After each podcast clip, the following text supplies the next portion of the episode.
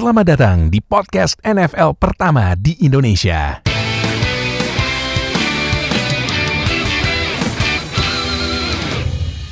Baik, sama gue Fadil Host di Zero Knowledge Podcast. Nah, uh, sekarang kita akan memasuki uh, ini ya, episode terbaru Top 5 Weekly setiap minggu. Seperti biasa, bareng Nuha dan Oka yang kembali hadir. Uh, Fadil Ohio katanya katanya dia bakal nyusul tapi kita lihat aja ya kalau misalnya dia sempat apa enggak nanti uh, kalau nyusul kita nanti break dulu ntar kita masukin Fadil Ohio. Nah, sekarang kita akan membahas top 5 Ah, ini kan kemarin kan running back. Nah, sekarang kita bahas top 5 wide receiver. Nah, ini kayaknya Oh. kayaknya receiver sekarang tuh ini ya, Hmm. yang bagus kelihatan banget, yang underrated juga sebenarnya banyak. Gitu loh. banget banget Iya kan? Banyak banget nih kayaknya kayaknya nih list wide receiver kita agak beda nih, Kak. Lumayan beda nih mungkin kayaknya. ya mungkin ya Mungkin ya. Iya. Nah, nanti juga Nuha jangan lupa bikin top 5 rookie wide receiver-nya ya yang buat musim 2020. Oke, udah langsung aja. Nggak pakai lama kita mulai. mulai Eh, Kak, lu siapa nomor 5? eh sebenarnya gue rada susah untuk nentuin nomor 5 karena banyak banget Gue juga, Ya, gue juga, gue bingung. gue bingung. ini Coba yang coba. emang shining banget tahun ini. Eh ini mungkin akan sedikit ada perdebatan ya sama Oh. penonton-penonton karena gue pilih nomor 5 adalah Calvin Ridley. Calvin Ridley. Cuman ya, cuman gini, cuman gini, cuman gini. Make, masih make sense kok kalau mau masukin Calvin Gua, Ridley. iya, gua- cuman gini, cuman gini, gini, gini ya. Calvin Ridley, Calvin Ridley itu menurut gue emang underrated banget musim kemarin. Underrated asli, underrated banget. Julio Jones kan cedera-cedera kan. Hmm. Iya. Calvin Ridley step up jadi wide receiver sat, WR1 tapi dia emang dia emang membuktikan dia WR1. Ya Dia punya talentnya, punya talentnya dia. Iya masalahnya kan lagi-lagi kalau misalnya pemain bagus tapi timnya jelek nggak ditayangin, nggak disorot kayak biasa, Ya. ya kan? Nah coba kenapa kalau kenapa masa milihnya kenapa Calvin Calvin Ridley? mungkin juga salah satu kenapa dia underrated karena emang timnya emang lagi jelek aja, emang lagi jelek dan uh, langsung mereka Falcons 12 ya kemarin rekornya ya. Jadi Hmm, 4-12 bukan sih? 4-12. 12 dan uh, kenapa gue bilang Ridley ini bisa masuk top 5 karena dari aw- di awal musim prediksinya dia tetap jadi wide receiver nomor 2 di Falcons. Karena ada Julio Jones ya. Hmm, karena uh, mungkin ada yang nanya juga kenapa Julio Jones nggak dimasukin? Karena kemarin dia banyak cedera juga cedera. dia cedera makanya itu sama juga kayak waktu episode kemarin di running back kita nggak masukin Christian McCaffrey itu Karena cedera. Iya, cedera Yes. Apalagi kan kemarin netizen langsung tanya, CMC mana? Nanya nanya. nah Ya, itu dia nonton dong satu season, elah. Makanya nonton podcast biar paham kenapa kita bikin meme itu. Oke, Iya. next. jadi iya kita Ayo, uh, kita itu pertimbangkan sama musim 2020 aja nih ya. Nah, jadi iya biar uh, terlalu melebar kalau pembahasannya. misalkan siapa yang wide receiver terbaik 5 uh, receiver terbaik period gitu ya mungkin perdebatannya ada. Julio Jones atau mungkin Antonio Brown. Tapi untuk nomor 5 ini gue pilih Calvin Ridley. Dia uh, productionnya emang meningkat jauh dibandingkan tahun lalu. Karena tahun lalu dia uh, nggak sampai 1000 yard receiving yard tapi dia tetap emang dari rookie season dia udah kelihatan uh, kalau dia punya potensi sama talenta dia Hmm. jadi uh, dua kali 800 receiving yards uh, dua musim sebelumnya dan sekarang ini dia uh, akhirnya nunjukin kalau dia layak jadi wide receiver nomor satu. Dia uh, udah career high juga di receiving yards, reception, touchdown, oh, touchdown uh, dia uh, rookie season Sembilan. dia lebih banyak ya dia lebih Iya. banyak. Mhm. Tapi emang uh, nggak bisa dipungkirin kalau misalkan di divisi NFC South ini yang banyak banget dengan receiver yang bagus, Calvin Ridley ini cocok untuk jadi salah satu wide receiver terbaik. Mungkin ada yang nanya mungkin kalau NFC South kenapa nggak Michael Thomas? Lagi-lagi kita bilang Cedera. cedera. Cedera. Udah macam Jadi- cedera, ada dramanya kan, Michael Nah. Thomas. Iya. Jadi mungkin sekarang start put some respect on Ridley's name nih. Jadi kita uh, gue akan pilih dia jadi nomor 5. Nomor 5 ya, Calvin Adil, gimana lu Adil? Gua gue sama kayak lu sih kak. Gue nomor 5 tuh gue bingung banget. Karena karena gini loh. Jadi tier itu tier top itu bersaing. Iya, Tier tengah juga bersaing. makanya itu. iya. Nah, aduh nomor 5 siapa ya? Gua gua mungkin ini surprising tapi kalau misal lu ngikutin nih orang dari sebelum-sebelum dari awal uh, dia karir pasti lu tahu kenapa dia bagus banget. Gua pilih Allen Robinson. Oh, Ah. oke. Allen Robinson. Karena bagus, gini, bagus, bagus. Allen Robinson dia ditargetin 151 kali. Yuk. Nangkep bola 102 kali. Dengan Oh. stats 1250 yards dan ya touchdown-nya cuma 6 karena kan ya QB-nya Ya Allah, iya. ya. The, the Begitulah. only MVP, the only MVP receiver. Nah, QB-nya kan nih, lu bayangin aja nih. QB ganti-ganti. Nick Foles, Trubisky, Nick Foles, Trubisky, Nick Foles, Trubisky. Allen Robinson masih konsisten loh bagusnya. Jadi menurut eh, menurut gua walaupun dia yards per gamenya dia 78,1 yang gak masuk top 10 juga ini. Cuman konsistensi dia di setiap game nih ya kalau gua cek game lognya ya, ntar. Allen Robinson game log nih ya.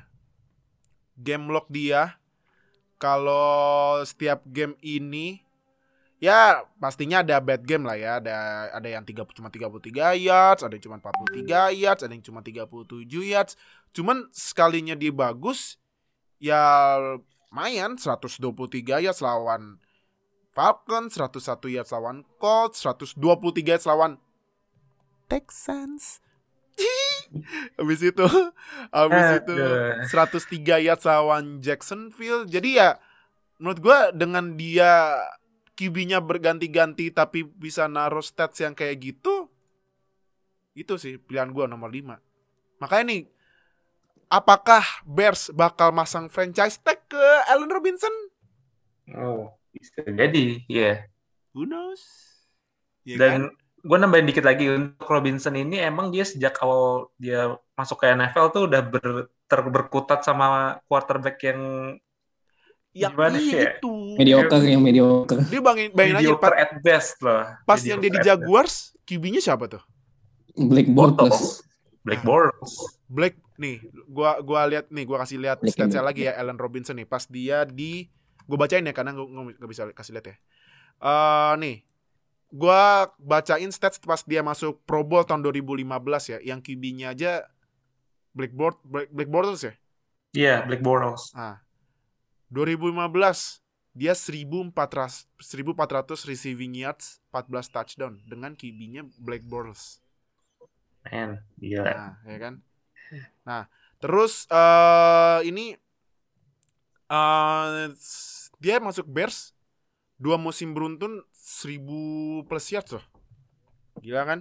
Jadi eh ini apa? Jadi gue sih milihnya Allen Robinson gitu. Nah, Kak, sekarang lu nomor 4 siapa? Nomor 4.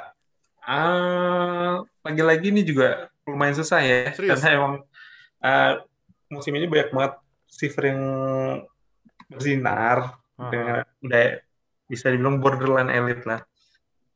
2020 nomor 4 gue akan pilih Tyreek Hill. Ah. Ini hmm, oke, kenapa Tyreek Hill? Jangan biarin meme yang beredar tentang dia sama Antoine Winfield itu eh ngebur itu menipu kalian karena Iya, iya. walaupun ya ya, ya gitulah ya. Emang kalau misalkan udah kalah udah di trash talk gitu ya akhirnya banyak meme aja.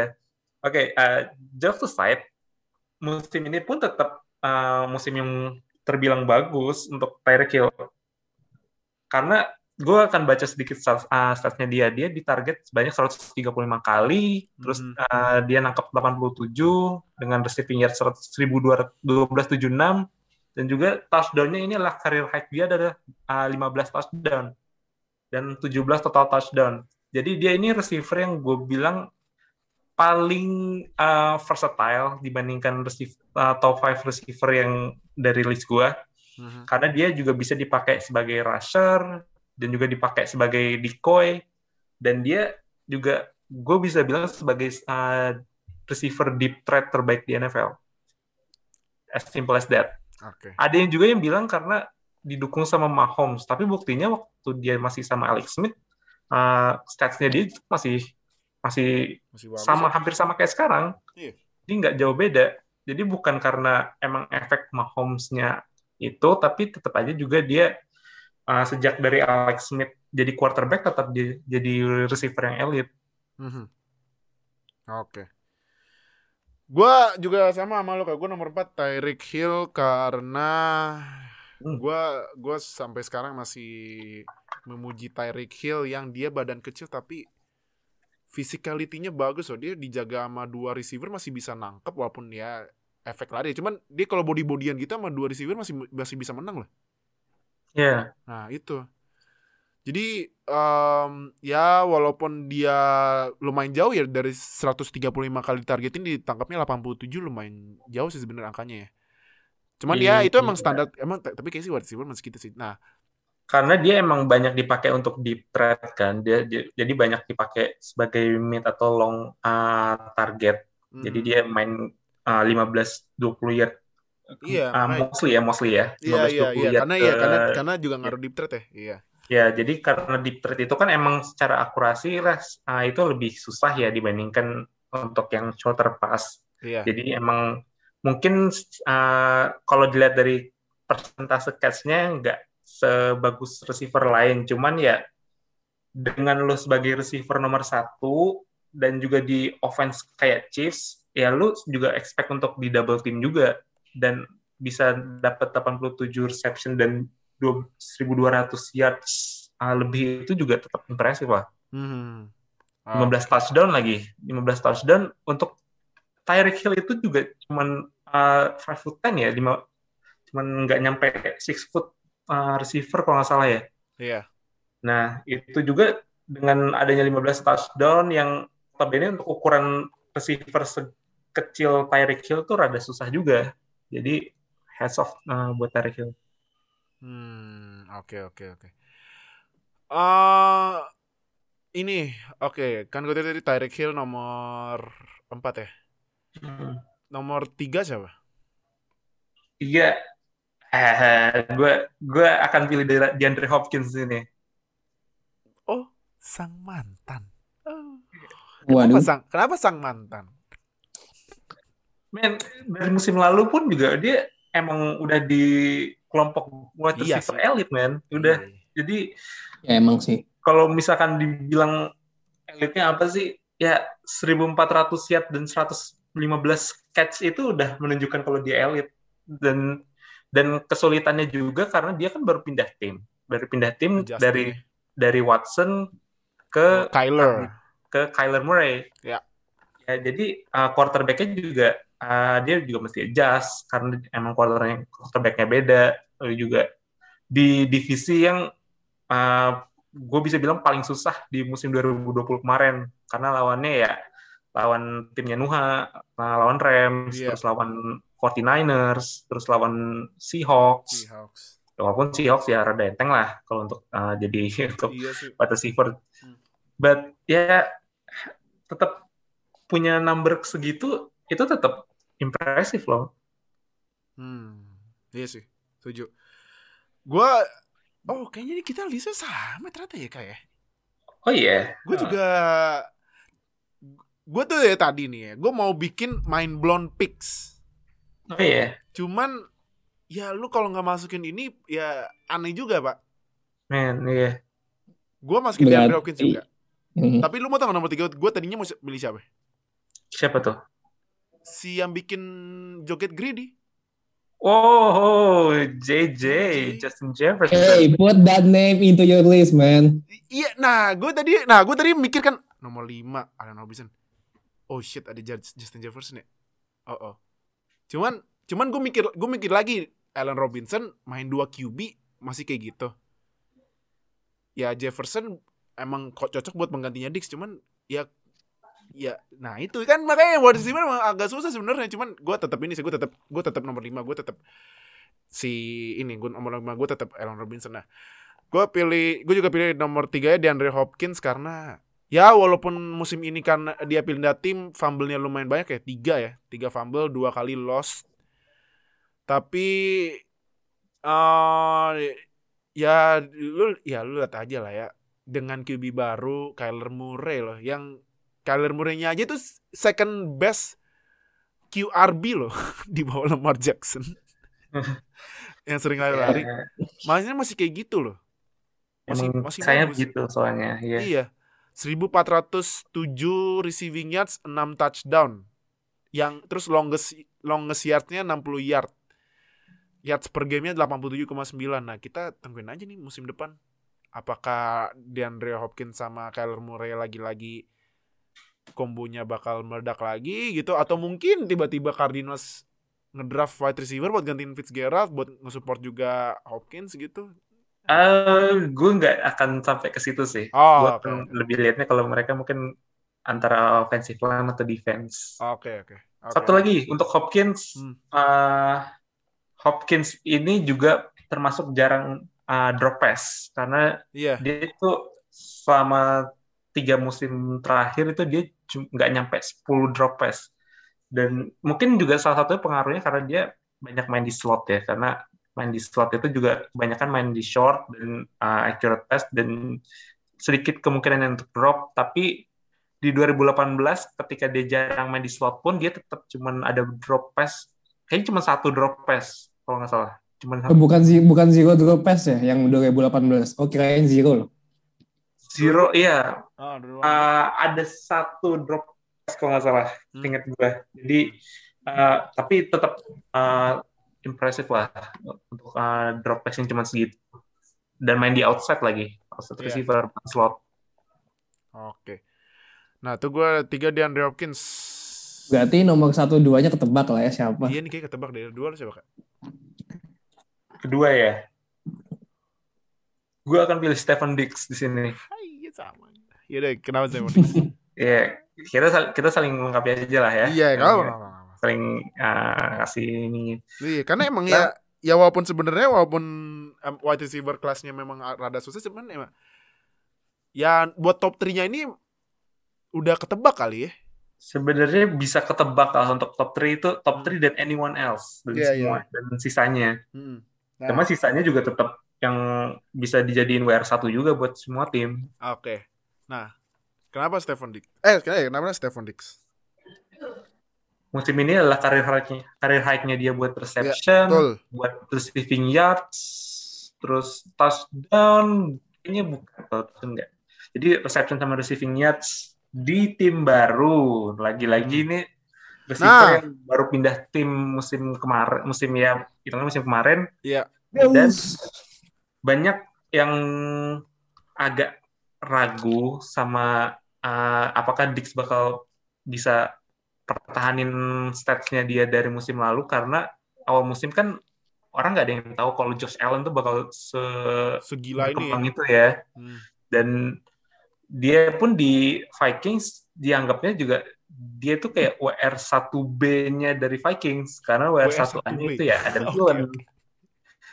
Cuman oke. ya gimana ya serat serat leading led the league di reception, di Hmm. receiving yards, di liga di NFL yang emang udah passing heavy banget. Jadi always impressive lah, iya.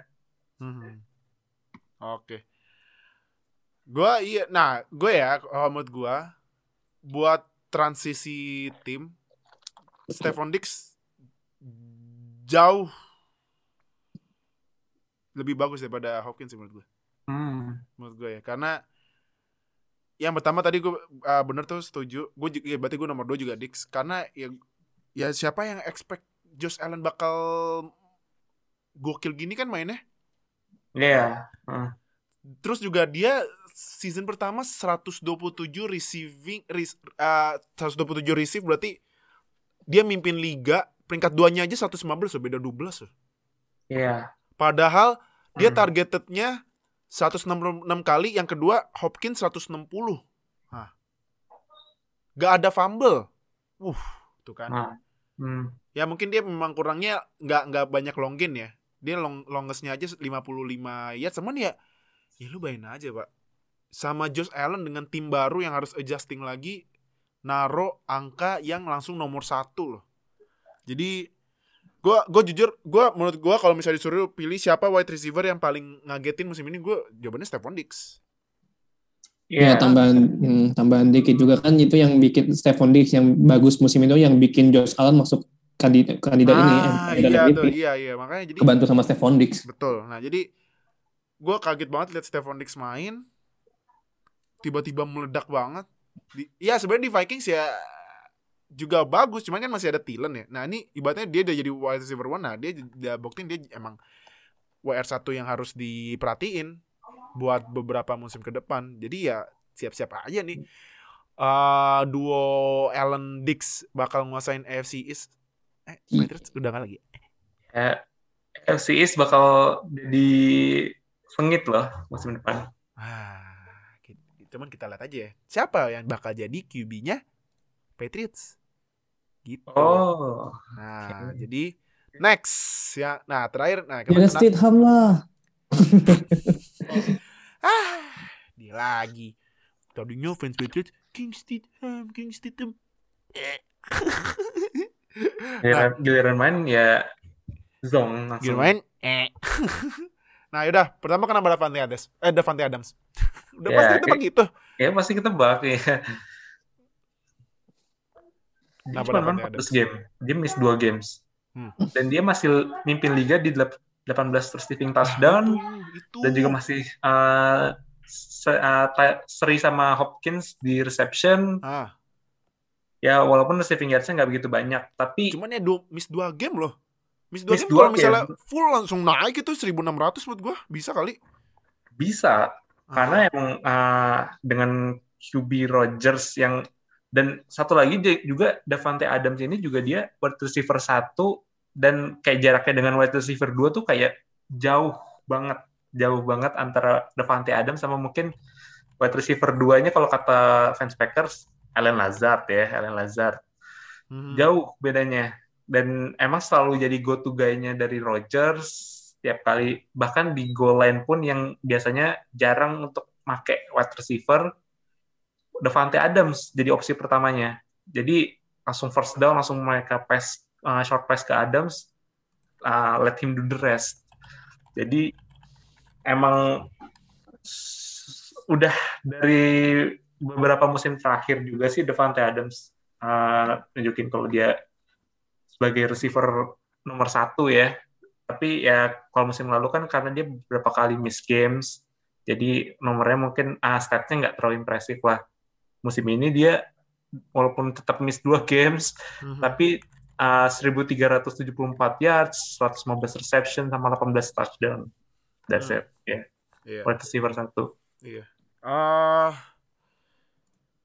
Davante Adams. Wah. Gua memang gua nonton dia dari rookie kan rookie dia nggak nggak kelihatan ya. Rookie dia sempat uh, rookie atau musim selanjutnya tuh dia sempat dibilang kayak uh, draft busnya Packers. Nah, iya seperti bilang Ya. kayak gitu teman. Tahu-tahu waduh. Here comes Davante wah gila sih Davante tiba-tiba bagus. Nah, sekarang 18 touch down loh. Kalau misalnya Iya. dia Iya. kalau misalnya dia main 2 game bisa 20-an itu touchdownnya. Itu kan apa? Ada satu game waktu kalau yang pada main fantasi itu poinnya tuh sampai em- 40 lebih poin fantasinya Davante Adams. Iya. Kalau nggak salah lawan tim gue tuh. Iya. Jadi eh Davante Adams loh. Nih gue baca statnya ya. 149 kali ditarget bola, 115 kali nangkep, miss 2 game, 1374 receiving yards, average sat- 11,9 eh receiving yards per game dengan yards per Anjir, yards per gamenya, Pak. Ya, karena dua miss 2 game ya. Dua Hmm. games. 98,1 loh. Hah, 98,1 98,1 yang per game ya. yards per Oh, game. gokil. Hampir 100. 18 Ah, touchdown. ya. Jadi ya menurut gua Davante Adams memang eh, ini sih nomor satu best wide ter- receiver. ya, terpengaruh juga karena kema pas dia awal rookie masih rookie kontrak itu kan dia masih ada Randall Cobb terus habis itu juga ada eh, waktu itu sempet tight end-nya ada Jared Cook juga ya dan dia Adams tuh uh, ya nothing more sebagai wide receiver 2. Cuman 2016 tuh dia udah mulai uh, nunjukin kalau dia cocok di WR1. Juga double digit touchdown dari 2016 sampai 2018 juga uh, lalu juga 2018 juga career high-nya dia uh, 1386 yards dan sekarang juga uh, led the league in receiving touchdown emang udah jadi go to guy-nya dia, oh, go to guy-nya dari si MVP Aaron Rodgers. Iya, benar-benar. Nah, makanya gue juga sebenarnya kaget loh. Gue sebenarnya kemarin pas yang draft itu dia ngedraft apa nggak ada ngedraft wide receiver. Waduh. Ah, Ah, ini gue ngeri nih kalau misalnya Davante Adams kenapa-napa kan ternyata bener kan dua game miss. Iya kan? mhm, mhm. Ya si ternyata Rodgers melahirkan ya receiver baru di Robert Tonyan kan. Ya, Cuman Pas and- Davante Adams balik lagi ya ya gitu. Dan lu lihat cara main Davante, Davante Adams yang menurut gua wide receiver dengan release route terbaik di NFL. Baru mulai Iya. langsung step tek ah, langsung hilang itu cornerback. paling jago sih. bikin separation soalnya. separationnya gila sih emang Davante Adams. Jadi emang Betul. jadi emang ya Davante Adams nomor satu sih buat gue wide receiver di musim ini. Oke, itu top 5 kita. Eh wide receiver musim 2020. Nah, no, sekarang sekarang ke lu. Rookie nomor 5 siapa? Rookie wide receiver 2020 juga nggak kalah banyak ya. Maksudnya dari Iya, banyak loh. dari draft aja itu draft tahun ini apa wide receiver class itu salah satu yang paling deep. Deep. Ah, sampai round sampai round 7 tuh masih dapet yang decent lah. Sampai dapet yang decent. Di round 7 tuh masih ada yang dapet. Chargers tuh salah satunya dapet KJ Hill. Itu banyak orang yang bilang di awal kalau KJ Hill itu still still draft aha. karena memang dia sebenarnya bagus tapi ya karena jatuh karena main di Ohio sempat cedera jadi ya banyak bilang tuh still round karena itu juga gue naruh listnya tuh agak agak bingung juga karena nama-nama yang bagus walaupun timnya juga nggak bisa dibilang oke pun ya secara individual stat juga bagus gitu loh Nah, gue mungkin akan masukin satu honorable mention aja kali ya karena memang banyak banget sih ah, ah. Jadi honorable mention gue sebenarnya gue mau taruh nama ini nomor 5 cuman karena dia banyak drop pass jadi gue nggak masukin dia di nomor 5 Oh, siapa tuh? JJD from Denver Jerry Broncos. Judy. Iya. Hmm. Kenapa Jerry Judy? Ya karena tadi yang udah sempet gue bilang dia cukup banyak melakukan drop pass. Maksudnya passing yang dilempar sama Drew Lock tuh banyak dropnya. Walaupun ada beberapa play yang dia bahkan ada satu highlight yang oh Jerry Judy is mo, apa most gitu. Kalau istilahnya kan kalau pakai istilah Randy Moss kan itu most gitu habis nangkap bola terus apa namanya cornerbacknya diliatin gitu. Tapi secara secara secara angka pun sebenarnya ya is, is bagus itu dia 856 receiving yard Mhm. Cuman balik lagi terlalu banyak drop pass buat receiver is is really not good, nggak terlalu bagus lah. Jadi drop backnya ya karena itu. Jadi gue nggak mau naruh dia di number 5. Ah, oke. Berarti honorable mention lu Jerry Judy. Berarti sekarang kita masuk ke nomor 5 lu siapa? Nomor 5 gue ini yang ini sebenarnya adalah salah satu wide receiver favorit gue. Walaupun timnya jelek, tapi somehow he he produce really well. Jadi gue bakal pilih LaVisca Chenault Jr. from Jacksonville Jaguars.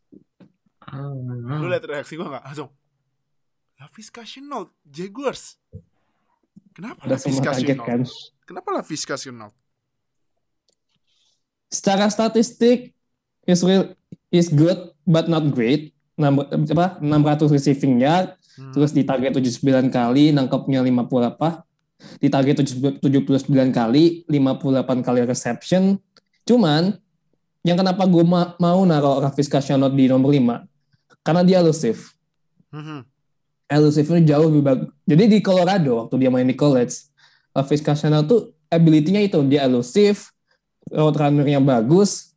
Nah kebetulan dimasukin Jaguar walaupun Jaguar ya timnya begitu, tapi si Lavis Casano itu bisa produce dengan elusiveness-nya dia karena mungkin karena dua rookie juga ya James Robinson dan Lavis Casano ini gua harap gua, gua bisa bilang kalau dua orang ini bakal menjadi core-nya Jaguars di musim depan plus Trevor Lawrence. Mhm. Jadi karena dia nggak cuma elusif aja, dia start produsnya lumayan oke dan ya dia jarang drop pass yang gue bilang karena ya Oh. tadi gue bilang drop pass itu menjadi drop back gua kalau sebagai receiver apalagi Oh. rookie ya karena rookie memang butuh waktu adjust buat sistem offense-nya NFL tapi lah Vesca Chenault itu bisa cepat adaptasi dengan skema offense-nya NFL jadi makanya gue di nomor 5 Hmm, oke, Lavisca Chenault ya. Kalau gua cek ini statsnya, saya coba coba boleh bacain statsnya Lavisca. Oh nih gua gua ketemu nih. Lavisca, Hmm. Lavisca Chenault 79 kali eh 58 kali nangkep ya. Mm-mm. Tapi dua kali game miss, Mm-mm. 600 receiving yards, 5 touchdown ya decent lah ya buat rookie tahun pertama lah ya. Ya, tapi jangan langsung distandarin ke atas ke yang mungkin nomor satunya ya gampang aja nih nomor satunya rookie ya. Nah, tapi sebelum ke nomor satu harus pelan-pelan dulu dong. Nomor 4 siapa? Nomor 4. Mau sebut nama ini nggak ya? Tahu gua. Udah sebut aja. Siapa? Ya, Emang gue mau sebut siapa? itu ajarannya ajaran sesat muridnya murid ajaran Gue sesat bakal sebut temennya Juju Smith-Schuster, Chase Claypool from Pittsburgh Steelers. Ah, t- kalau cek kamu apa deh kalau jujurnya gue ah, kenapa ken- kenapa Ya kali gue Claypool? masukin Juju. Elah. kenapa Claypool Ya untuk second rounder, baik kata lagi gue ini second rounder bukan first round talent, dia second rounder. Menurut gue salah satu yang paling bagus di second rounder ya Chase Claypool. Mhm. Di- nama Lav- Laviska Shenault juga second rounder. Padahal sebenarnya di second rounder pun juga banyak nama-nama yang oke buat sebagai wide receiver Chase Claypool, Laviska Shenault, terus ada Denzel Mims, ada apa lagi ya gue lupa. Pokoknya cukup ada beberapa dan Claypool produce really well, ya makanya dia bisa somehow bisa menjadi safety blanketnya Ben, Ben Roethlisberger. Kalau misalnya ada beberapa play yang mungkin Ben nggak berhasil dibu- dia buat, Hmm. ketika dia mau check down ya larinya ke Chase Claypool. Gitu. Dengan dengan 873 receiving yard 60 di target. Nah targetnya juga lumayan banyak loh. 109 kali. 109 kali di target. Itu kan kayak number apa itu kan kayak angkanya number one receiver di atas 100 kali di di target itu kayak ya berarti technically yang menjadi WR satunya Steelers kan Chase Claypool bukan Juju Jujunya terlalu asik main TikTok sih jadi yang dipakai sama Ben Emang. ya emang si Claypool aja Emang. gitu setuju gue emang bener bener emang bener Mungkin kepengaruh juga sama Big Ben sering ngepas juga ya, jadi makanya targetnya banyak. iya Iya, Nah, cuman karena cuman, dia ah, sering cuman abis. Noah bikin Claypool gue gue ada ini gue pendapat gue coba coba gimana Ya karena tadi kan juga dibilang sama Oka juga karena Big, Big Ben sering lepas, jadi kan buat cari safety blanketnya ya check down-nya lah Claypool yang dipakai makanya dia ditarget banyak. Jadi kayak badan badan dan juga fisikal fisik secara fisik dia gede gitu. Dia gede as, as receiver jadi ya nggak salah kalau misalnya dipakai buat check down. Makanya dia kenapa bisa ditarget 109 kali karena physicality-nya dia dia juga receiver number tuh yang cukup banyak bermain di slot jadi gua rasa secara statistik produce dan Facebook masuk playoff walaupun kalah sama Cleveland Browns. But ya, ya gua akan tetap taruh Clay- Claypool di nomor 4 lah. Respect.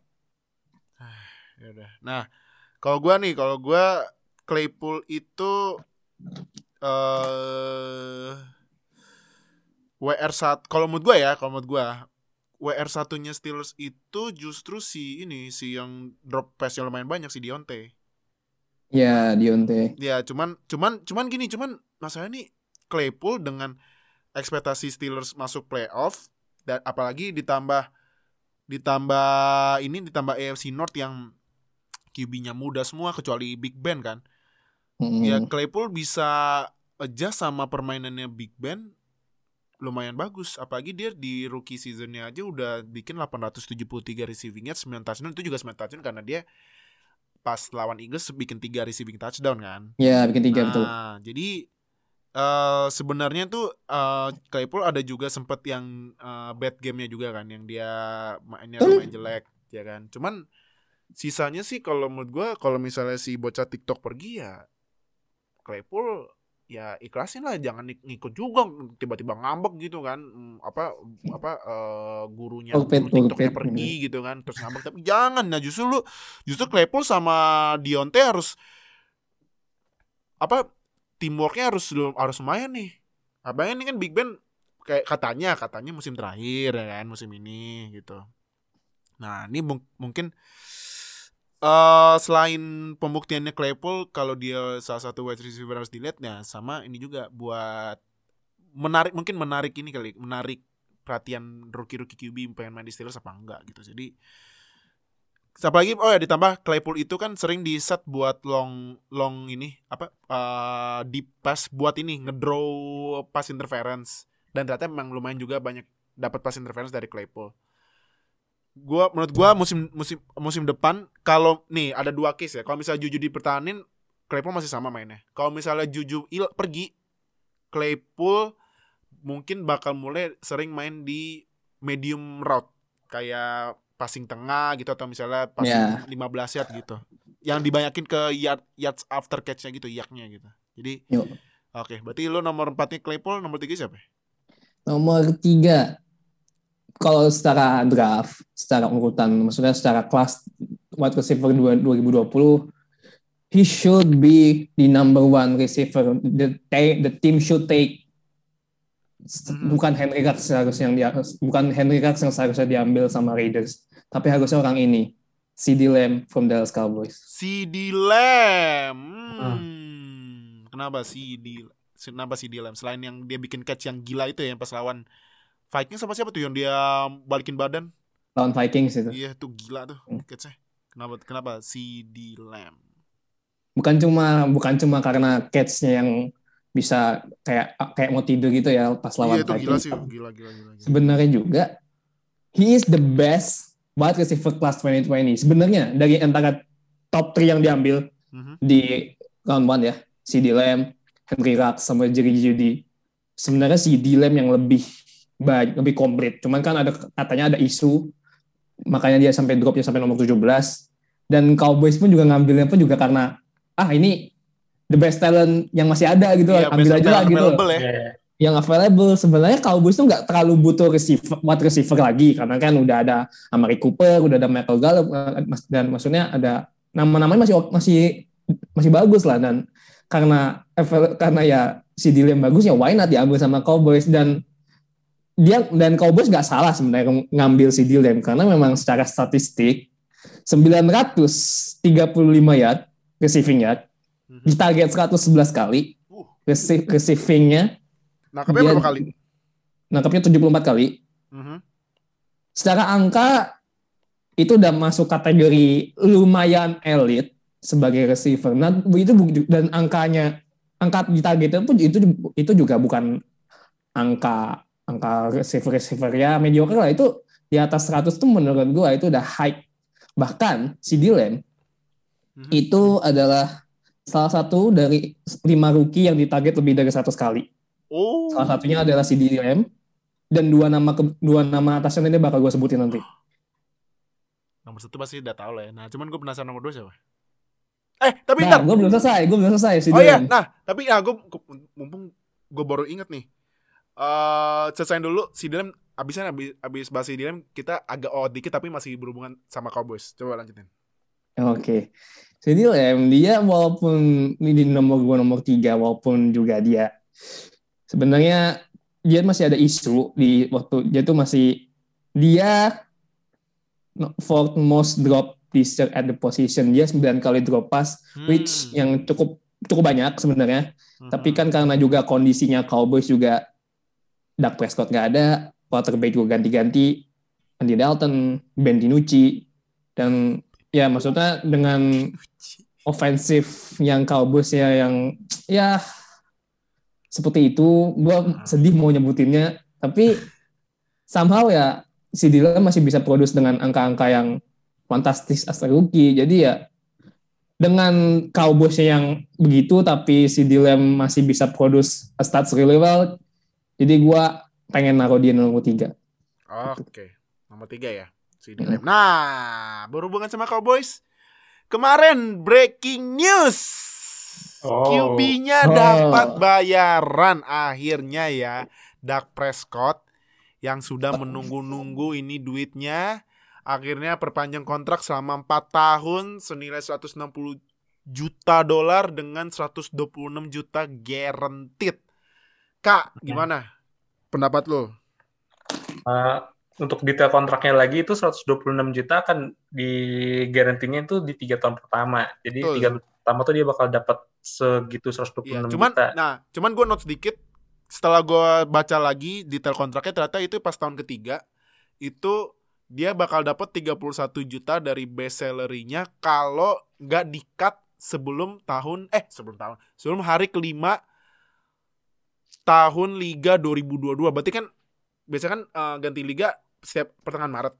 Iya. Ya, nah betul. kalau sampai ta- hari kelima daknya nggak di-cut dapat tuh 31 juta. Jadi fix 126 juta. Uh, duit, duit, Gimana. Gimana Ya, uh, mungkin karena Jerry Jones ngelihat kondisi Cowboys nggak sama nggak ada deck itu kayak ngenes banget. Jadi quarterbacknya masih ngandelin Dalton yang mungkin gue bisa bilang armnya udah shock ya udah udah nggak kuat lagi Mhm. sama ya daripada harus balik ke Ben DiNucci, Garrett Gilbert, iya.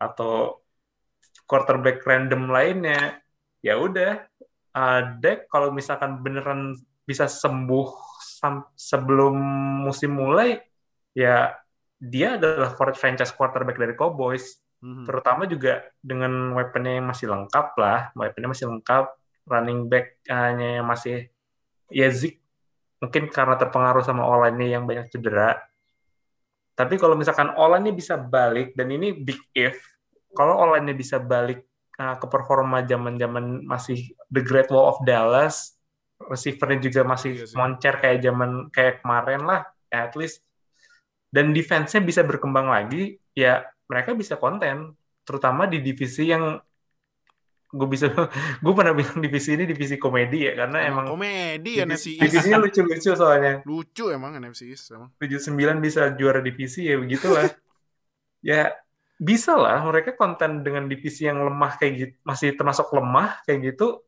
dengan core yang sekarang itu window-nya masih ada tapi hati-hati karena cap-nya mereka udah mulai kehitung udah mulai banyak kontrak yang jalan gitu kontrak-kontrak gede kayak Cooper mulai jalan, Zeke mulai jalan, terus DeMarcus Lawrence juga udah mulai jalan kontraknya.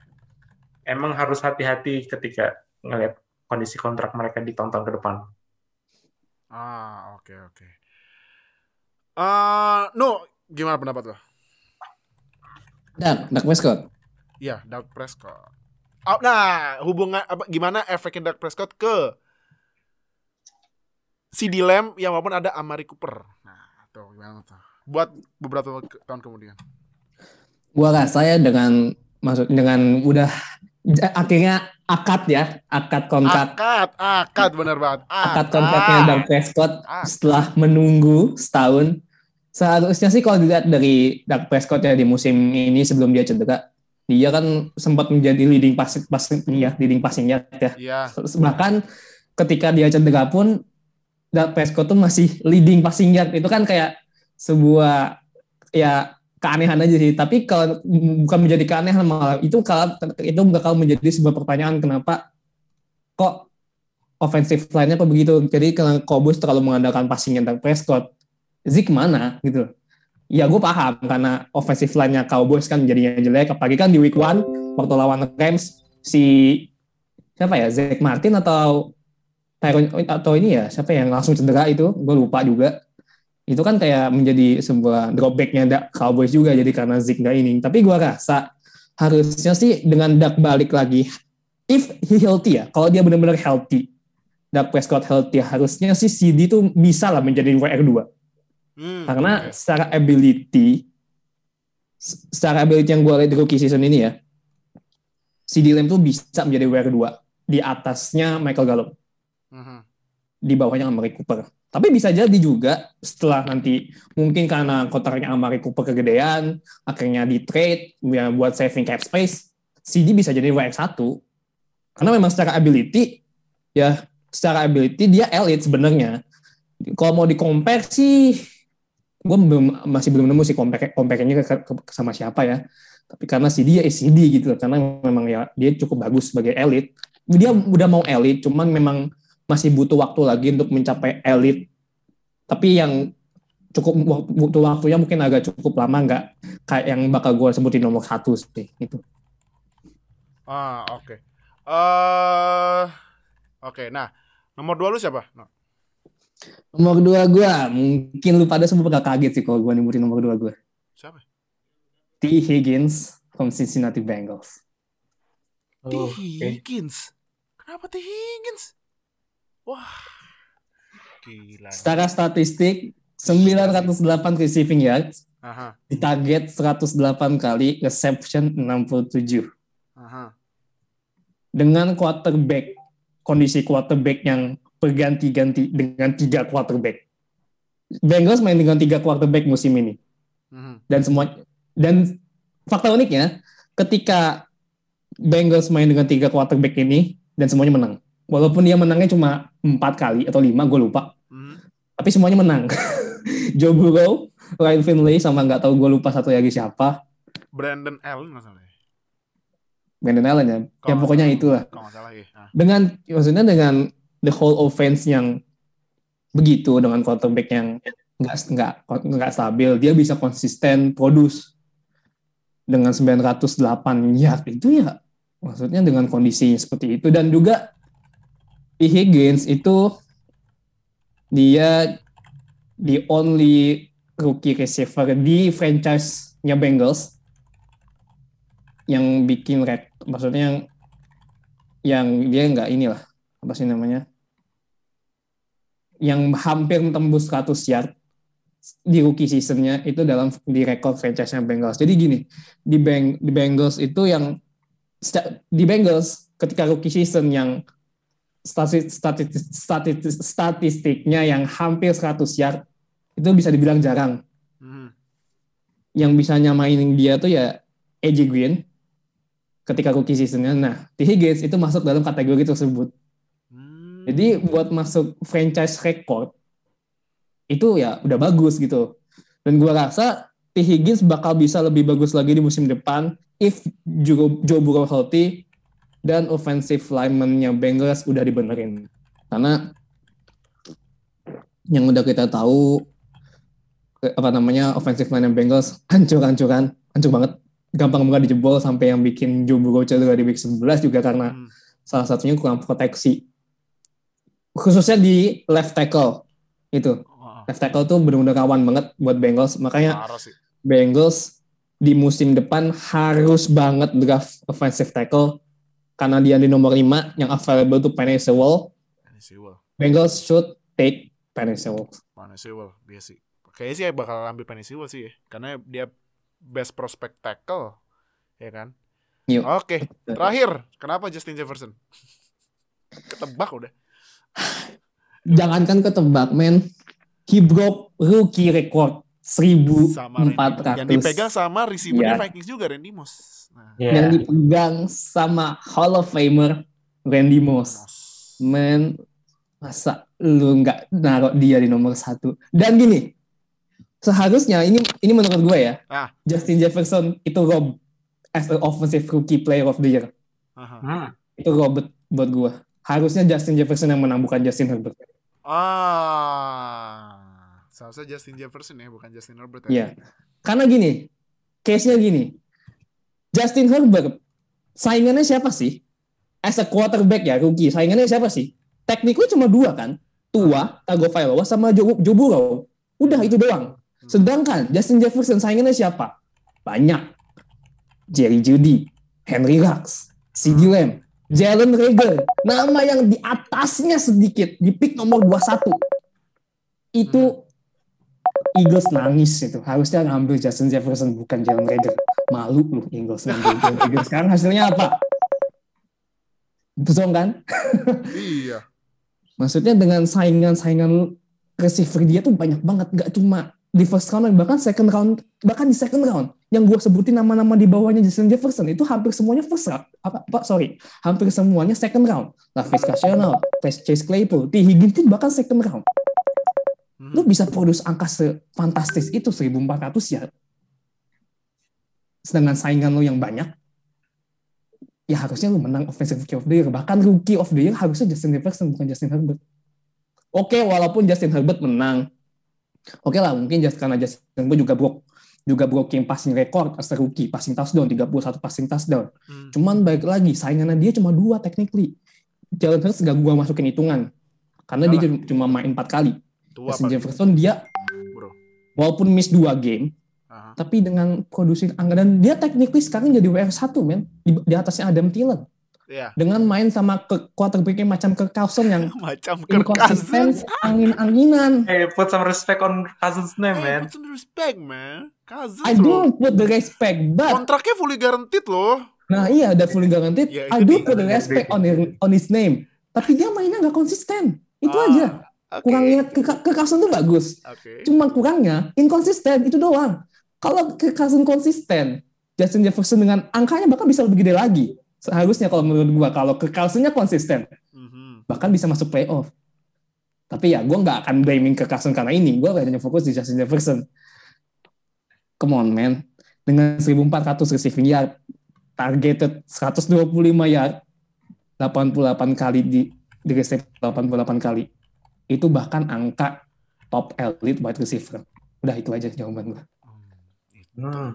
Justin Jefferson, the best rookie wide receiver di musim 2020 yang seharusnya menang Offensive Rookie of the Year ya. Yes, betul. Hmm.